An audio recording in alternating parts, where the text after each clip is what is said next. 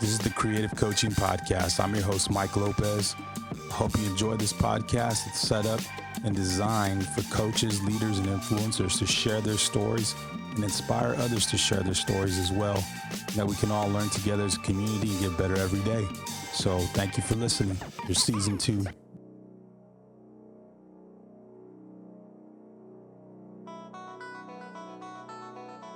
Today's guest is Sean Clores.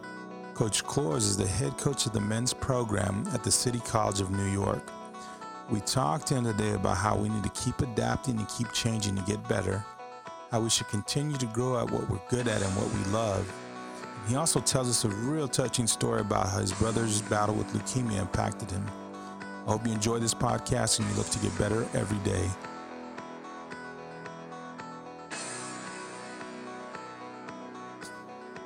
Welcome to the podcast, Coach. Thanks for having me, Mike. I'm really excited for our conversation. Coach Clores, I really do appreciate you coming on, especially right now at this time. I know things are, you know, obviously uncertain.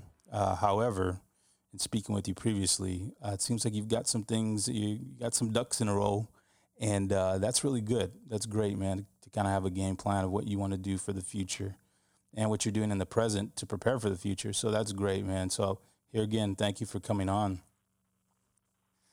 Sure. Um, cer- certainly, it's a it's a different time than than any of us have experienced or anticipated um, before, especially being in New York City, where unfortunately the the virus has been spreading a bit. So all of our students, all of our players have been taking classes online for about the past few weeks and have basically been staying at home, whether it's in their apartments or, or their homes. So um, just trying to stay in touch with guys and, and keep them in some sort of routine um, where they can be productive is important. But we're all trying to navigate this as best we can because it's something we haven't experienced before. So definitely some new information coming every day, and, and we're just hoping that it ends sooner rather than later.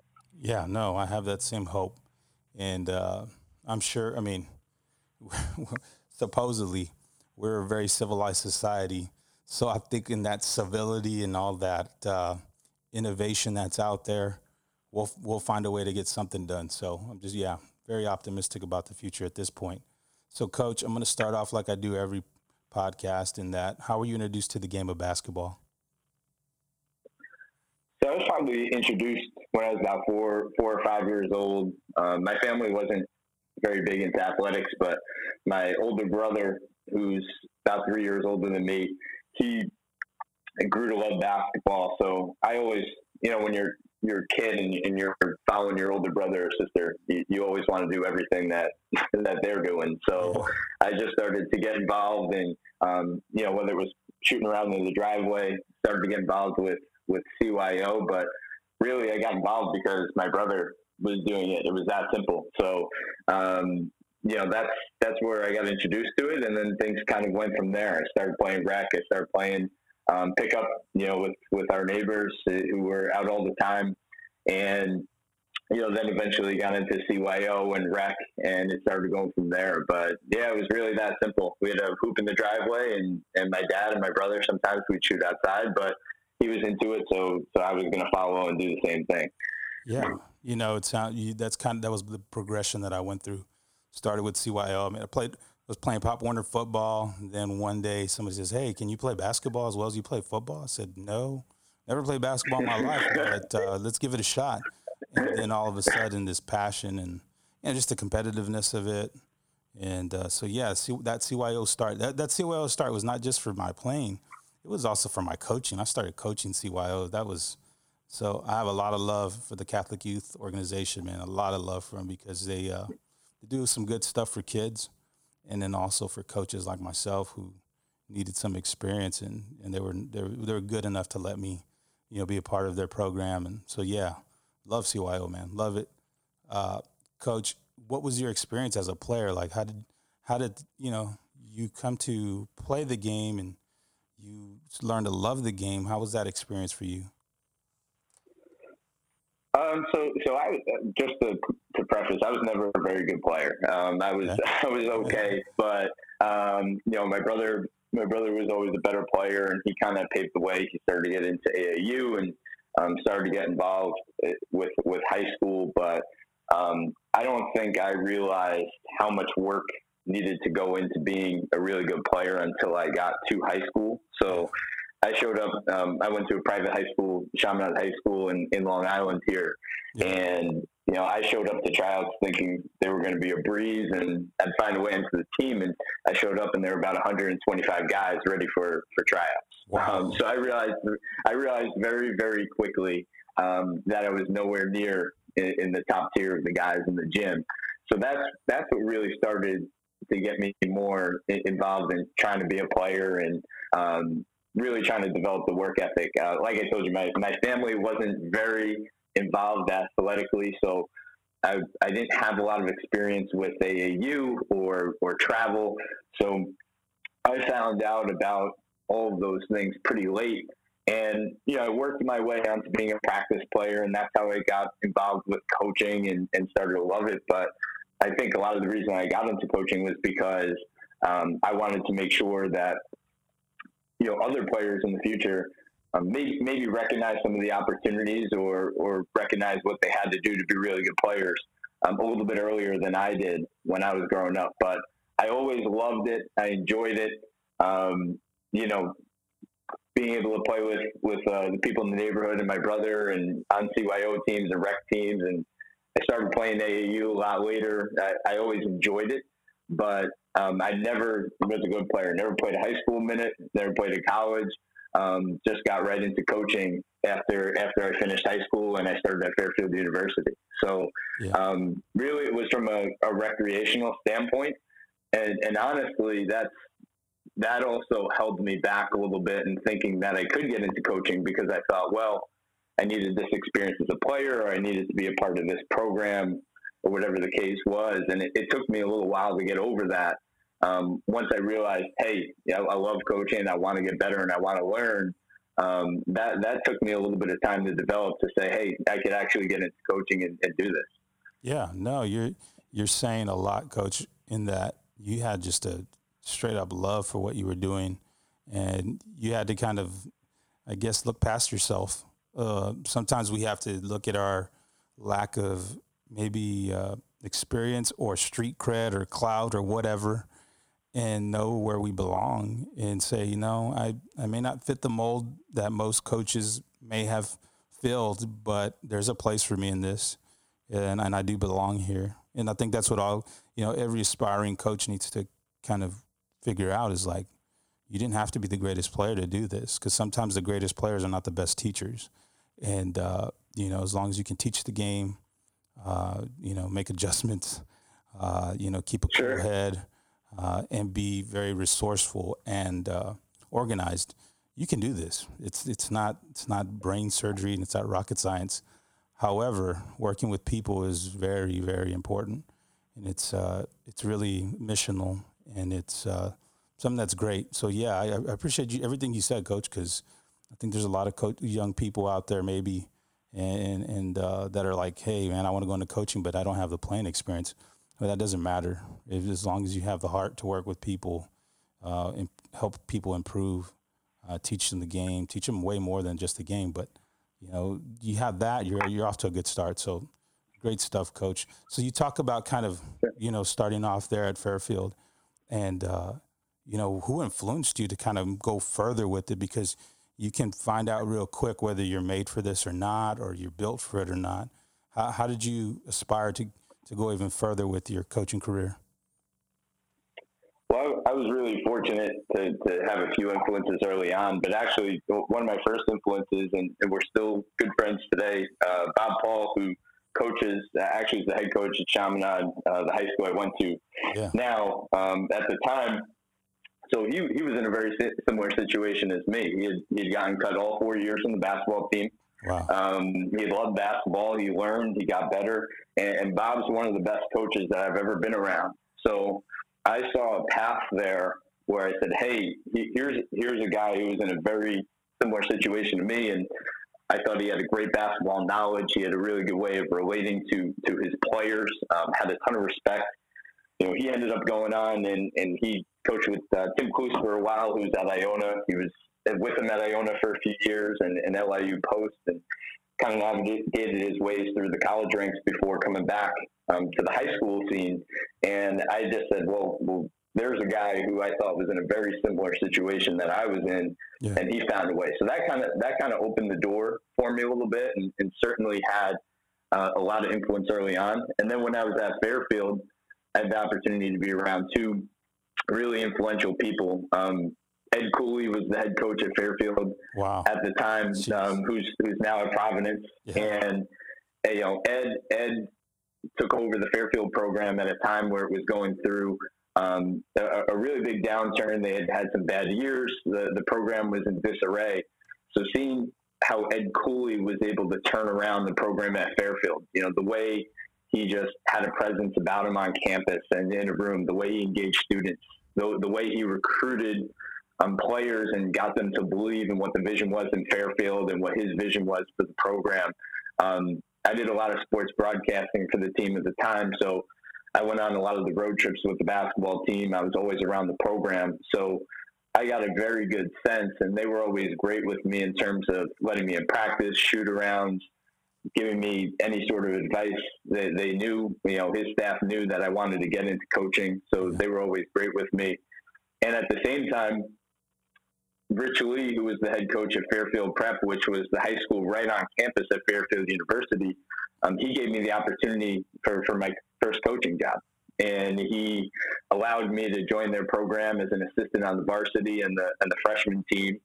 And, you know, I had to work my way into coaching under Rich, and Rich and Ed Cooley could not have more different personalities. You know, uh, Ed, Ed is you know, um, extremely outgoing and has a huge presence when he walks in the room and is, is emotional and exciting. And Rich is the, the most even keeled person I've ever met in my entire life. Yeah. And, um, but had the whole respect of the Fairfield community and ran, you know, he, he was one of those guys that was in basketball for the right reasons. You know, he ran the local Boys and Girls Club and you know, did basketball programs from age five to the high school level and then had his high school program at Fairfield Prep. So I had an opportunity from those people early on just to learn from good guys who were in basketball that all went about it different ways and just loved it and, and wanted to help other young coaches or aspiring coaches learn. So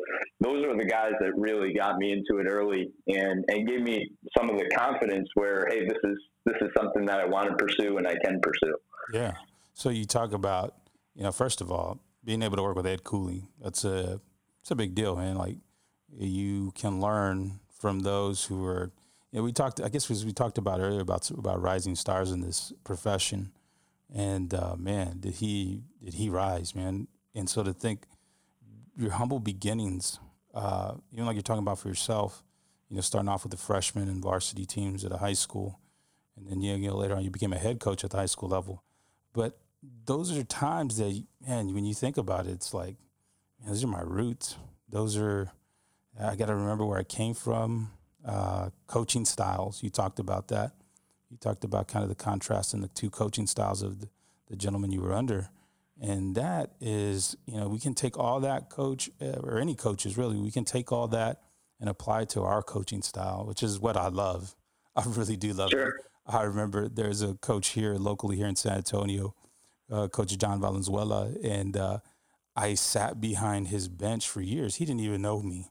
I just sat there, whatever gym he was in, I sat there and I just listened to him respond in timeouts, respond at halftime, respond in tough times and overtimes.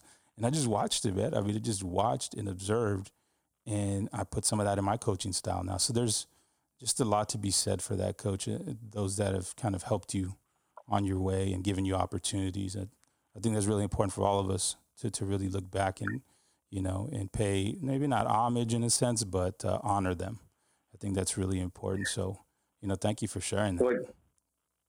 Well, I think one of the, the interesting things that you mentioned that is I, I think a lot of people, you know, gave me the advice. You know, I, I started my first first year as, as a college coach this year, college head coach this year at, at uh, CCNY at the City College in New York. And a lot of people said, you know, be yourself, you know, be yourself and, you know, find what works for you. and, and what I realized over the course of this year is I don't necessarily know who I am yet. I'm still figuring that out. So you start to you start to realize some of the things that you really liked in, in previous programs or, or previous people you had the chance to either observe or, or, work for.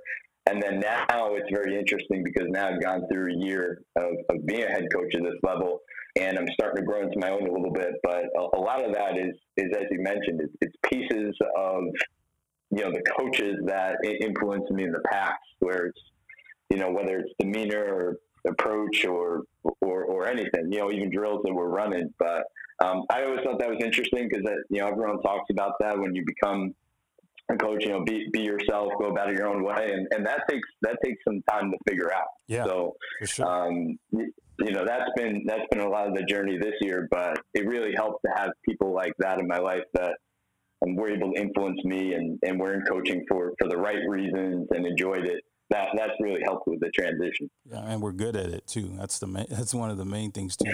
it's like man, when you can get all that together and you you really got something to look forward to as far as like when it's my turn, this is what I'm going to do as well. And this is, and you learn what not to do sometimes too. So that's, that's also a plus.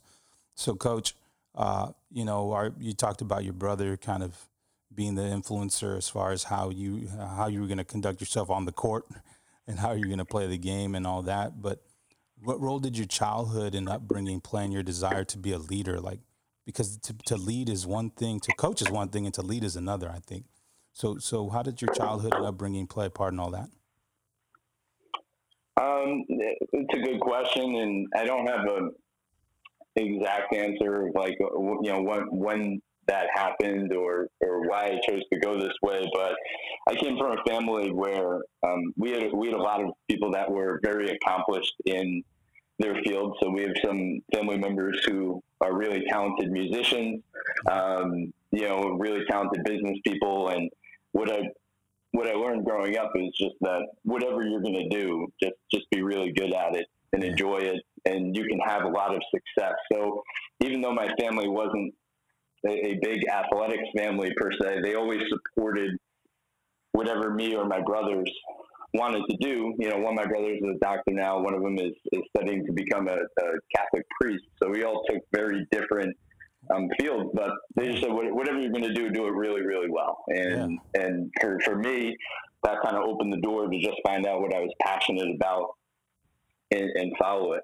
The the other part of it, um, my older brother who was, like I said, three years ahead of me in school. Actually, when he was 16, and he he had leukemia, he had cancer, wow. and he had some really tough struggles with that, and, and some complications that that caused caused for concern that um, you know he was either going to be paralyzed or not walk again, and that that had a huge impact on our lives. Where we thought basketball for him wasn't going to even be an option again.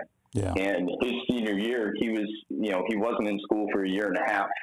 Um, worked his way back, got all of his strength back, and made it onto the team his senior year. Wow. And didn't didn't play didn't play a minute. Didn't play a minute. Um, wasn't close to the player that he was before. But just seeing how the school community respected him, the impact that he had just from being in the layup lines and being on the bench and working as hard as he did in practice and taking everything, um, not taking anything for granted.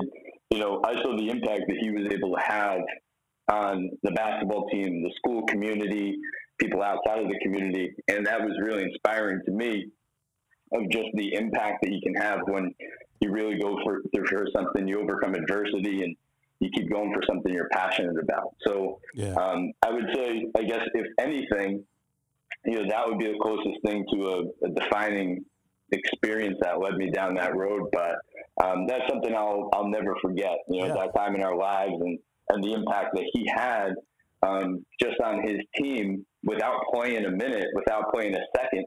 You know, in his high school career on the varsity team, but he was able to have such an overwhelming impact because of his example and the respect they had for what he had gone through and what he was trying to accomplish. So yeah. that's always stuck with me.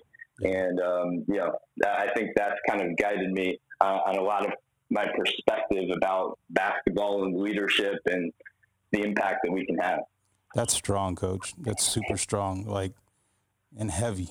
It's just like wow. Yeah. You know, to have that uh, example set. Uh, man, it's like right now, right? We go through these turbulent times, but then you go through these unbelievably turbulent times, like you're talking about with your brother's situation, because not he's not the only one that goes through it. The whole family goes through sure. it, and uh, to kind of get through that, the really, really uncertainty and the unknowns that are attached with that, and to come out on top. Like who, like at the end of the day, I bet your parents was like, who cares if he ever plays like the way he ever did before? Just for him to be on the court, wow, that's a miracle in and of itself. The fact that he's alive, you know, th- those type of reality checks, and like you're saying, uh, that was that was leading by example. That was like, I, I have a fortitude, uh, perseverance about me that I'm just not gonna. I'm gonna be relentless in getting back. And so, yeah, that that'll definitely light your fire, man. If it doesn't, you, you need Yeah, to check absolutely. your pulse. You got to check your pulse if that doesn't light you up. You really do. No question. So, so great stuff, Coach. I appreciate you sharing that because that that is. I'm not gonna forget that story. Put it that way. So good stuff, man. So, Coach, you know, you talk about you know earlier we talked about your you, kind of your coaching experience at the beginning. Uh, do you have a fondest memory of your first time ever coaching, like where you remember, like, okay, this is it. I'm coaching. I'm a, I am a coach. Do you have any kind of memory like that? I, I think the the memory that sticks out for me when when I graduated from Fairfield University, I I'd been thinking about trying to pursue graduate assistant positions or trying to break into the college profession at that time. And over the winter break of my senior year, I had the opportunity to go on a ten day trip to Jamaica West Indies, um, a service trip for the for, for the college. Yeah. And I I met a couple of alumni of Fairfield that were part of a program called Passionist Volunteers, which was an international organization where basically you go live in different communities around the world for a year and serve in whatever way uh, makes sense. So I I decided to pursue that because I thought it was an incredible opportunity to move to another country, live in another culture, get out of my comfort zone, Yeah. and I saw it as a I actually saw that as leaving coaching behind for a little bit because there was no opportunity at the time to coach when I was there. But um, I actually started working at a high school, Black River High School, which is right in southwest Jamaica, and they had a basketball team a few years before I had arrived there that had dismantled. You know, basketball is not the most popular sport there. It, it's gaining in popularity, but track and field, cricket, and soccer are, are by far the top three. Yeah. So I, it, it wasn't even in my mind to coach, but I got presented with the opportunity to, to try to bring the program back and start a varsity basketball team there. And it was an incredible experience where I had I was calling Rich Lee from, from Fairfield Prep and, and Bob Paul from Chaminade every day because I had absolutely no idea what I was doing, and I, I was I was trying to I was you know Funny. trying to teach teach ball handling and shooting, and then I realized we had a game the next day, and we hadn't even done out of bounds play yet, and uh, you know it was it was uh, an unbelievable experience just to be thrown into the fire Yeah. and learn you know just just learn through those experiences not only the the basketball barriers but the cultural barriers of Yeah. being in a different country Yeah. and dealing with with kids in, in a community that grew up very very differently than I did. Um, that was that was unbelievable. So we you know we actually won. It took us a year, um, but we won our first game at the beginning of my second season there, and it was it was the most unbelievable. It, it, it still stands out like as, as the most unbelievable win I've ever been a part of, just because um, you know they were kids that had not played basketball before. Yeah.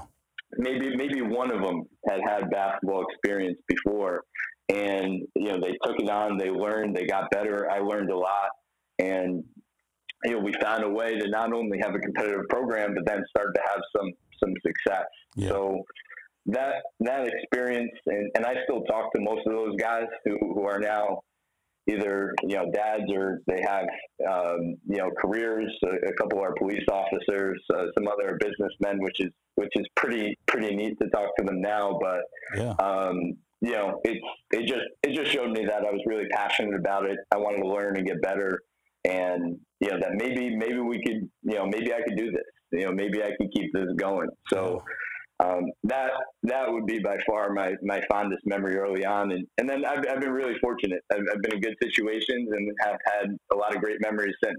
So yeah. I'm just trying to keep keep as many of those going as I can. Yeah. Um, you know, throughout throughout my career. That's a great, coach. Yeah, no, man, that is uh, another man. You, you, got some good stories, man. And uh, yeah, that's amazing to take that time to go somewhere where you've never been or not uh, used to and had to get acclimated with your surroundings and your surroundings had to get acclimated with you. And uh, so, yeah, that's awesome, man. Really good, really good story, coach. And uh, yeah, I think we can all kind of, you know, some of us can work on the other side of our city or down the street, somewhere we haven't been, and maybe feel like we were in Jamaica coaching, you know, just out, of, just, out, just out of our element. And so, yeah, you, you, you always find to make make it work if you're that person. And I like the way you like what you said about reaching out to other coaches. Like that's one thing I think more coaches need to do is be vulnerable. Vulnerable enough to make a phone call or text or email, say, Hey, I don't know what's happening right now. I don't know what I'm doing. I need help, you know, in, not in so many words, but you get what I'm saying. And so, yeah, I think that's a, that's a sign too for a lot of coaches that, man, if you, if you ever need something, man, just reach out to, to a peer, to somebody you've worked with before. If not, reach out to one of the guests or myself that's been on this program, and you know we'll help you because that's uh, that's really a part of growth is learning what you're not good at.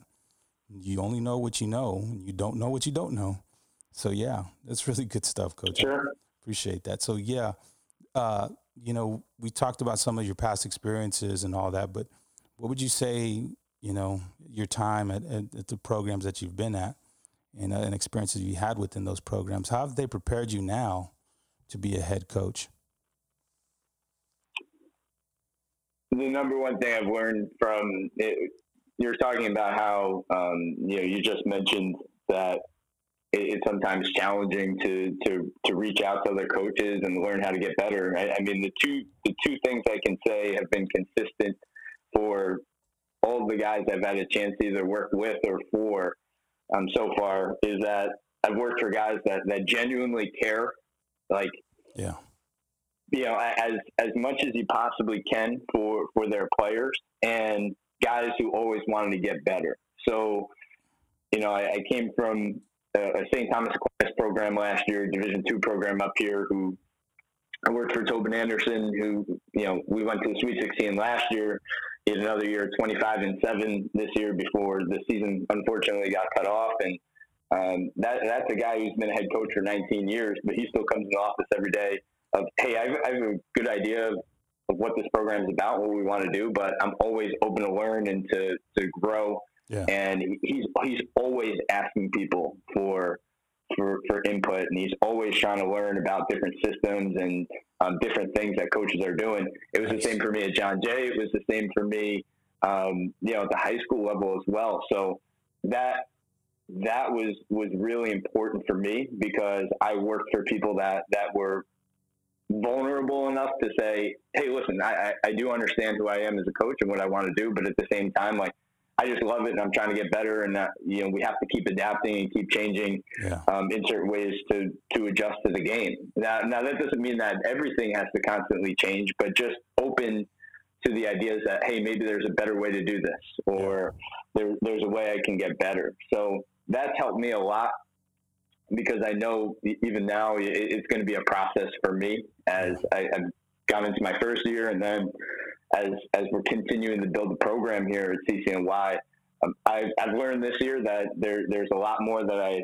don't know, and um, there, there's a lot more that I need to learn. But um, the one thing that's been consistent is if you you care about your players and you're consistently doing everything you can to try to get better, those two things are going to get you pretty far. And those are the biggest things I've learned from the guys I've worked with um, who, who all coached differently, all had different demeanors, all had different styles. Those two things across the board were, were very consistent. So that helped me when I became a head coach, where I said, okay, we have to make sure that we're here for our players, whether that's my staff, um, our, our support staff around the athletics department, and myself. We have to make sure we're available and we care about our players so they understand that everything we're doing is in, in their best interest and in the team's best interest. And I'm going to come in every day trying to get better, and, and I expect the same from them. Yeah. So those, those are the two things that we've really tried to get across to our players about the program here so far. But those have been the two things that have helped me as I've transitioned to becoming a head coach. That's a great, coach. Man, you, you know, you, you say a lot when you say those things, coach, because, you know, I, I vulnerability, being able to admit to yourself, uh, because you know better than anybody else what's going on, you know, inside yourself. And the only way your program's going to get better is when you're willing to take that first step and say, I've got a problem. I don't know this. I'm not, I got to learn. Man, to be lifelong learners is really, you know, here again, you said you had, you had examples of coaches that came in and said, I, I, what do y'all got for me? What do you got for me? And that's a sign of a great leader uh, who just doesn't have subordinates, but has those who are he's going to lock arms with and uh, and take their input because it's it's hard in leadership sometimes. Uh, having been a head coach for years now, uh, sometimes it's hard for me to get input at times. And that's not because I don't care about the, my staff or, or anybody else. It's just I'm stubborn too at times. And I said, no, we're going to do it this way. Uh, but it takes real maturity and it takes real, here again, that vulnerability and self awareness to say, no, I'm going to listen because that's good right there. that's better than what I thought. So, yeah, yeah. that's good stuff, coach. And, and, I'm sure the program will grow as a result uh, of that because that's the, that's the, there's no perfect way to do it, but there's a wrong way to do it. Uh, and that's not the wrong mm-hmm. that's not the wrong way. So it's good, coach. Yeah. So how, how do you add value to the program coach that you're at in the institution as a whole? Because I, I know there's always a perception sometimes by the staff, the admin, wow, these these athletic coaches, man, they're just this, that, and a third at some programs. Not to say that it's like that at yours, but how do you add value? Well, I was reading yesterday, actually, with, with, some of the spare time that we have here. It, it, was the 70th anniversary of the City College basketball team. That so, so the City College team actually used to be Division One, um, and they're the only team in history to ever win the NCAA tournament and the NIT tournament in the same year. Wow. And, and that was the, the 70th anniversary yesterday. Um, and what was remarkable uh, just about about reading that and, and reading the book and, and, starting to get into it a bit there there's so many things that are similar about the school now and back then in terms of how athletics were perceived um, city college is, is known as you know it, it's known for its social mobility and its diversity and providing opportunities to to students that may otherwise not have those opportunities, which was one of the intriguing things about coming here. Yeah. But but basketball and athletics, I think, can help expand and, and, show that message of what the school is about and just everything that has to offer. I can't tell you the number of recruits that we've had on campus this year that have come on and, and are absolutely stunned by how beautiful the campus is, that we actually have a campus right in the middle of New York City. Yeah. And it's just even in terms of spreading the word on, on how great an institution it is, I think we add a ton of value. And it, the conversation that, that we always have in administration, whether it's with um, our vice president, our athletic director, or, or the president, is, is we all we all have the same goals. We all want to bring motivated students here that, that fit the college. We want to have a higher graduation rate. We want to retain those students um, and we want them to have a great experience. So for me, you know, men's basketball here is, you know, the, I guess, the most popular sport um, outside of, of the college in terms of the image of the school. So for me, it's a it's an awesome opportunity just to highlight how great the school is and just get people here and understanding what we're about. Um, but at the same time, just understanding that like we all have the same goals in mind. Like we want to get great students in here. Um, we, you know, in athletics, the, the, graduation rates are extremely high because you have students that are, are playing basketball for four years, and we're able to kind of push them to, to get their degree in four years as well. So from that end of it, um, I think we're we're very much in sync with what the program can do to promote the university. And like I mentioned at, at the beginning, you know that 1950 team. I mean, they wrote a book about them this year. They, you know, we have a, an exhibit up in the Museum of the City of New York right now. Um, there, there have been articles published about it. Not saying our program now is anywhere close to what, what that program was, but every time something is published or something comes out about that team, it sheds a new light on the school that might not have been there before. And, and I think that's that's really powerful. So maybe you know maybe maybe we're not able to do that in the way that that team was able to, um, but just have the opportunity to do that and to kind of shed light on what a great school it is. Yeah. Um, and, and that's awesome. And that, that makes my job easier because I'm supporting a school that I, I believe in its mission and I believe what the school is about. So when I'm talking to recruits, uh, I'm talking about a place that I genuinely believe in. And I think that's really important. Yeah, no, I, I, I when I look at programs, uh, like for instance, like a high school program come growing up, you know, I, I was like, I want to go to a high school that has tradition because tradition's everything to me. And within that setting, when it comes to athletics and, you know, just the culture of the school. Uh, and I think that's part of it. What you're talking about, the history is like, man, you can kind of integrate that into your culture in that, hey, look, there's something great happened here in 1950 and it's 2020, whatever 21 and beyond uh, great things can happen again. And so, you know, but I, I, here again, coach, it just speaks to being like minded with your leadership.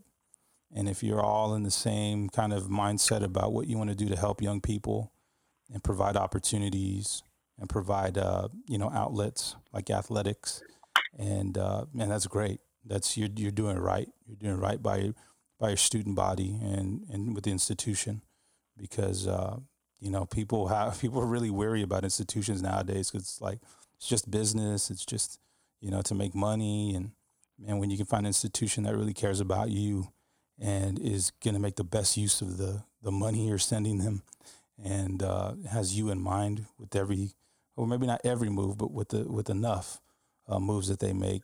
Uh, that's a great thing, coach. So yeah, that's fantastic. I'm, I'm glad you shared that because I think there's a there's some ads that listen up that listen in too, and and even some presidents. And uh, maybe they're kind of reaching for like, okay, how do I need to, you know, set things up, set up, set up my infrastructure from a mental standpoint? How do I get people to buy in right. mentally? And then it goes to their hearts and they actually do it. So yeah, good stuff, man. So, you know, we talked earlier about, you know, at the onset about kind of the times we're in right now, you being in the, the epicenter of it all, unfortunately, there in New York City. Uh, how are you navigating through these times right now? It's a it's a day day by day process. Um, we're the the most basic way we're trying to do it is just making sure that all of our all of our players are one following the the regulations that have been set forth here. Um, I think unfortunately we're we're realizing how how very serious it is with with our area being hit a bit harder than others right now. Um, and, and the other thing too, again, is just you know, people are going to get better or worse in this time. And, and, you know, once you're, you know, your family's safe and you're doing everything you can to keep them safe, it's, it's like, okay, this is going to be our new reality for a little bit. And it, it's taking, and, and Mike, I'll be really honest, like it, it's taken me some time to adjust and, and yeah. figure that out, you know, and, yeah. um, what, what's my routine going to be? You know, how am I, we, we, we talked before about, um, you know, getting to some things that, that maybe necessarily um, you haven't been able to do before. But um, I, I, think it's really important to get into a consistent routine and, and kind of adjust how you're going to be productive. So for us, it's been, you know, FaceTiming with, with the guys, uh, being really active in the group chat and working with them individually to say, hey, here's your strength and conditioning plan from us. Here is your basketball plan. Here is your academic plan you know, what's your routine going to be and how you're going to go about it. So yeah. having them actually work with us to construct those routines, which we're in the process of now, uh, I'm hoping, I'm, I'm hoping that gives them you know, some sense of structure that they can hold themselves pretty accountable to. But the the biggest thing for me right now is just us staying uh, connected, you know, and just making sure they they they know we're here. Um, yeah, I know yesterday. I mean, yesterday I realized I hadn't been outside all day. And you know the only person I, I interacted with was was my wife you know which which is not a bad thing yeah, but you, you can go through hmm. you can you can you can go through some days here all of a sudden and realize you've had very little interaction um, with other people especially especially face-to-face interaction. So we're trying to get our guys on zoom or facetime or, or anything that um, kind of gets them gets them out of bed and, and gets them talking to their teammates or talking to coaches and that's the best thing but but we're still trying to figure it out as well you know just how long this is going to be it, yeah. it, seems like the timeline keeps getting stretched a little bit further and you know the biggest thing is just staying healthy and, and keeping in touch with those guys so yeah. so they know what we're here for um, the academic part is shifting professors are figuring out how to teach some of their classes online and adjust um, so it, it's a new thing for everybody. So we're just trying to navigate it, but um, it's it's definitely a challenge. Yeah, no, I'm sure. You know, you've got uh, you know you've got guys out there that are trying to figure out like, am I at risk to the degree that I should completely just start worrying? Should I make sure I go get tested? Should, I mean, there's all kinds of things that go through these young men's mind, and maybe even your staff uh, and your office staff. And you know that's the thing with these with programs. When you're the head coach, uh, you have more than just your basketball team to be concerned with. There's a whole program beneath you, if you will, because uh, everything falls on you at first. And uh, so you got to be very mindful, thoughtful, cognizant, and aware and vigilant sometimes even about what's coming down the pike, if you will. So yeah, it's it's a lot. It's a lot to to, to think about, consider, and all that. But I think if you have the here again the right mindset and the right skill set as far as crisis management, all that stuff. You, like I like the way you said about staying connected. If you stay connected with, I mean that's kind of always the thing, isn't it, Coach? Like even in the off season, you know, where guys are feeling like, man, I wonder what, what coach even loves me anymore. He always talks about family. He always talks about dad. Does he even care about me? You know, and, they, have been playing 2K all day and, you know, whatever, right?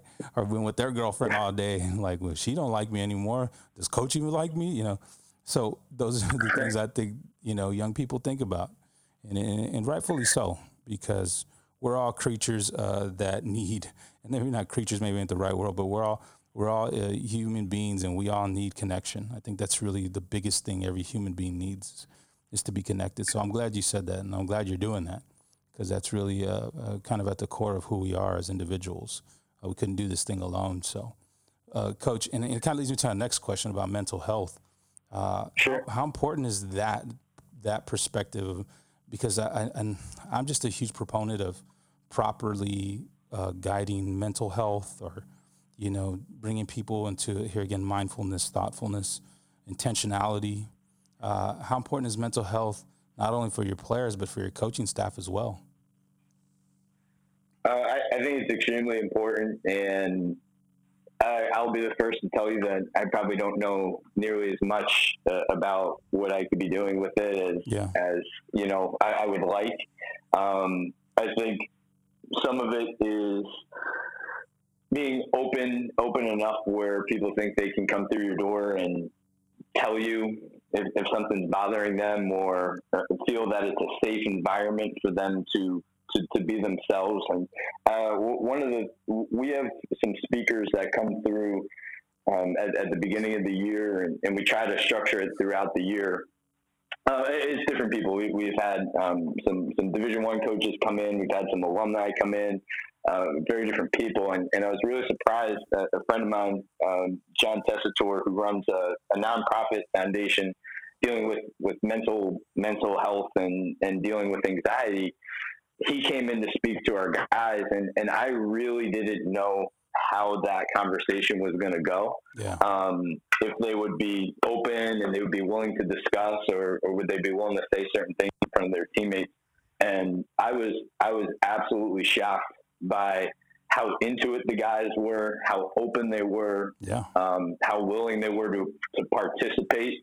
And then and then my biggest surprise is that a few guys on our team actually asked for John's contact afterwards and, and stayed in touch with him throughout the season. That's and great. That's great. That that was that was a you know kind of an eye opening thing for me because yeah, I, I, I thought he I said, hey, maybe maybe we'll you know become closer as a team. Maybe it's something that will help us with our chemistry, and you, you start to think of some of the on the court stuff and, and how it fits together with the team. But yeah. What it turned into for us was having another person that they trusted in our program that was in a different capacity than me. Yeah.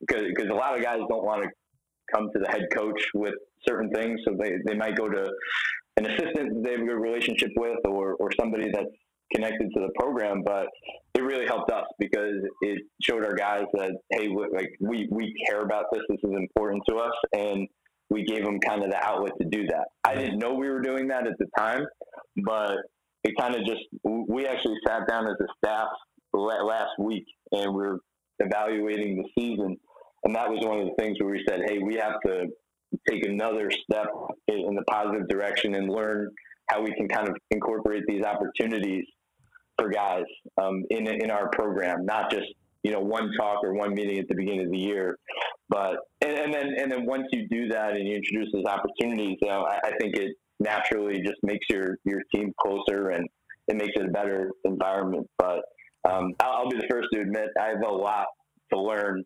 um, but it, I think it's becoming much more prevalent that coaches are seeking out those opportunities and, yeah. and want to learn about it, and that's that's a huge step.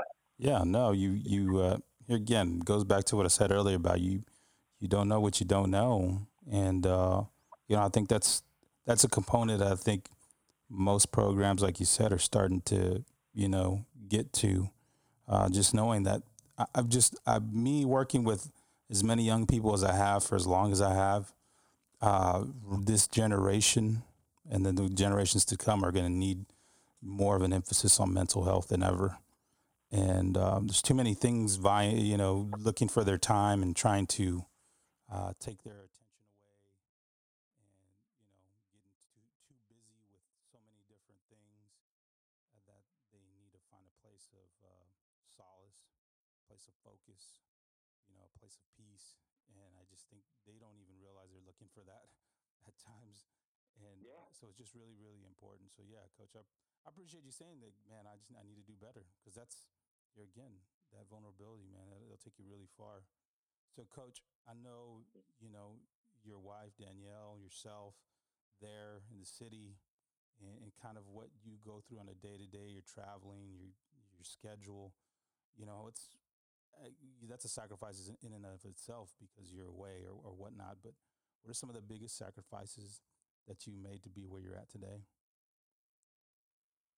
Sure. I, I, think anytime we talk about that, I, I have to talk about Danielle and, and our relationship. I mean, she she's a, a big part of the reason that I was able to leave. I, I was a high school teacher um, at my alma mater for, for three years before deciding that I wanted to try to get into the high school, the, the college ranks, and you know, give, give it a shot to be a full time coach. And that meant taking um, you know, basically, basically a volunteer opportunity at John Jay College, which uh, I was extremely grateful for. But it did mean some changes to our, our lifestyle. It did mean, um, you know, financially that we had to adjust. Yeah. And I think the biggest biggest challenge was when you throw that in with kind of the uncertainty of the, the future, you know, of, of when is that going to be a consistent paycheck or when is it going to be you know, when am I going to be at a, a, school or in a program where maybe, you know, that's a place that I'm thinking of staying for, for two, three, four years. Um, I, I, think that was a major challenge. So, so we sacrificed, you know, some of the financial security we, we certainly could have had if, if I had a different job or I stayed at teaching. And then, as you mentioned, the, the time component is, is tough. I mean, she, she she has a, a, great job that's extremely demanding. Um, she's an assistant district attorney for the city here. Wow. So, um, so she's, you know, she's way busier than me sometimes.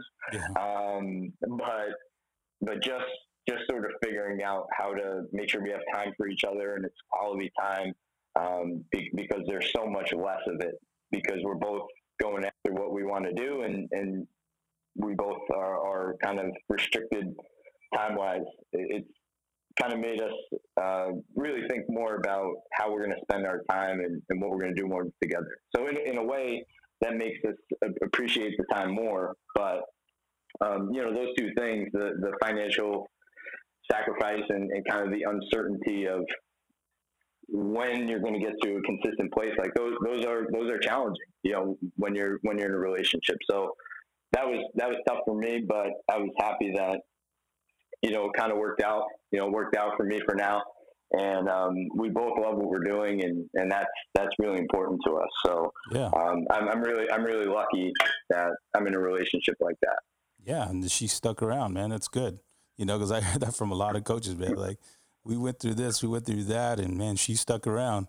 And that's the thing is, you know, you talked about kind of earlier about, you know, interaction with just her. That's great, man. Like all of a sudden now we get to really, I don't, I don't know if we get to know more than we ever have because some of us have been knowing our wives for a long time and our partners for a long time. So it's just, there's always something to learn though. It really is. There's always something to yeah. learn about each other. And that's the beauty of relationships, first of all. Second of all, when it's the person that you said, I'm going to spend the rest of my life with, man, it's even more growth. It's even more development. You know, we're, we're, we're, uh, we're growing, and that's great, man. So I'm, I'm glad to hear you say that because, yeah, not everybody's situation works out so great in the sense that uh, they're both kind of in the same mind same goals. Uh, it's it's really good, Coach. Thank you for sharing that. So, you know, sure. we talked about your career, kind of some of the stuff you've been through, and great experiences, and kind of the the learning curve that you've had at times. But what have you learned about yourself, Coach, throughout your career? I've learned that I have a, a long, long ways to go um, in, in, terms of learning. A long ways to go, um, and but I, I also learned that I I like what I love what I do now. So I'm you know I think when when I was a, a teacher, I grew an appreciation for the teachers that were really good at their jobs, and I understood that they were really good at their jobs because they really enjoyed what they were teaching. And uh, you know, in in in basketball and in a lot of professions, you know, it's becoming much less nine to five now jobs. It's it's becoming much more demanding. Um, I, I, think you can be really good at something if you love what you're doing, you know, because you keep wanting to get better, you keep learning, you keep looking for those opportunities. So I definitely learned that I love it. And, uh, you know, I love connecting with the players. Uh, I love learning uh, about how to be a better coach, and, and I want to be a better coach. And I learned that I'm going to be really persistent in, in pursuing that. And uh, for me, I think the biggest motivation is do trying to do something you enjoy and doing it really well, and that that kind of leads you to having a, a life that's enjoyable. You know, in addition to the relationships that you have with your family and your friends, um, I think that's what everybody wants. You know, to be able to have an impact, keep learning in a field they want to be in, and enjoy their career. So for me. I've learned that I love it and I, I want to keep doing it and I have a long way to go. So I'm just going to keep trying to learn as much as I can and, and stay in the business. And I, I, don't like calling it business, but stay in the in the field um, for as long as I possibly can. Yeah, you know, Coach, some of it is business, uh, but a lot of it, to me, you know, yeah, you have to deal with the business end of it, obviously, but some of it is business, and most of it is just like you said, enjoying your career. I mean, you're in this thing right for the long haul. You better enjoy it. You better enjoy. I mean, it uh, like uh, I was thinking about the other day when uh, I was reading that book about CCNY. I said, "How how awesome how awesome is it that I get to coach at a place like this?" Like I never thought a few years ago I'd be a head coach at the college level now, and yeah. to be in a place like that with history and to do that every day, like that's yeah. I mean, beyond what I thought I would be doing right now. Yeah, no, you're part of that legacy. You know, you you may be, you know, a little. You weren't in the '50s or in the '60s or the '80s even, but you're part of that legacy, man. And that's what a tradition here again means so much to me. Legacy means a lot to me, which leads me to my next question. Although I know you're just starting, man, and I know you're you've got a long ways to go, you know, and and, and you've got a lot of good things to still experience and enjoy in your career. Uh, I just want to ask you, Coach, and, and, and here again, it's a working legacy. It's not something that you think about every day, but when you stop and you think about what do I want to be said of me, because I think that's really important. Because we talked a little bit earlier about your relationship with your wife. I think all the time, like you want to know who somebody is, go ask their wife, go ask their partner, mm. go ask their spouse, go ask their kids. Then you get to find out who that person really is. But of your players, coach, and of those that have worked with you, what would you want to be said of you when your career is all said and done? I, I think I want people to say that I'm I'm genuine in, in terms of my care for them and helping them to, to be the best player or the best student person that they could be at the time that I'm lucky enough to, to work with them. And honestly, I also want to be seen as a, as a, as a winner, someone who's really successful yeah. in my profession because I do think there is I, winning, winning isn't everything, but just being successful in terms of having a contending program, becoming a becoming a program, becoming a place where um, players want to come play. They, they want that experience. They want to be a part of that. Yeah. Um, and, and being in a place where they know people are going to care about you and have your best interest in mind. Like that's, I, I want to be someplace where, where, you know, I leave that place, our staff leaves that place, whatever it is at the end of my career. And like to say we had the impact where we made that program better. We made the student experience better. And then they're, they're guys that I stay in touch with, uh, that it's, it's not just there for, for four years. Like I, I'm excited to see what all these guys do after, you know, and, and what they become and who they marry and, you know, what they end up doing with their careers and their lives. So um, for me, I, I, just want to be seen as a, a, successful coach that genuinely cared about his players and, you know, did everything he could to could compete and win and, and, and, and run a good program. So that, that's, that's, I mean, that's really it for me. That's great, coach. Coach, I really do thank you for your time. I appreciate you being on uh, you know, during these times that are just wild and outrageous and crazy. Uh, I really do appreciate you coming on, man, and sharing your perspective with us. Mike, thanks again for having me. I, I think you do a tremendous job. I had a chance to, to listen to a bunch of, of your, your other guests and just uh, really appreciate you giving me the opportunity to come on. No, thank you, Coach.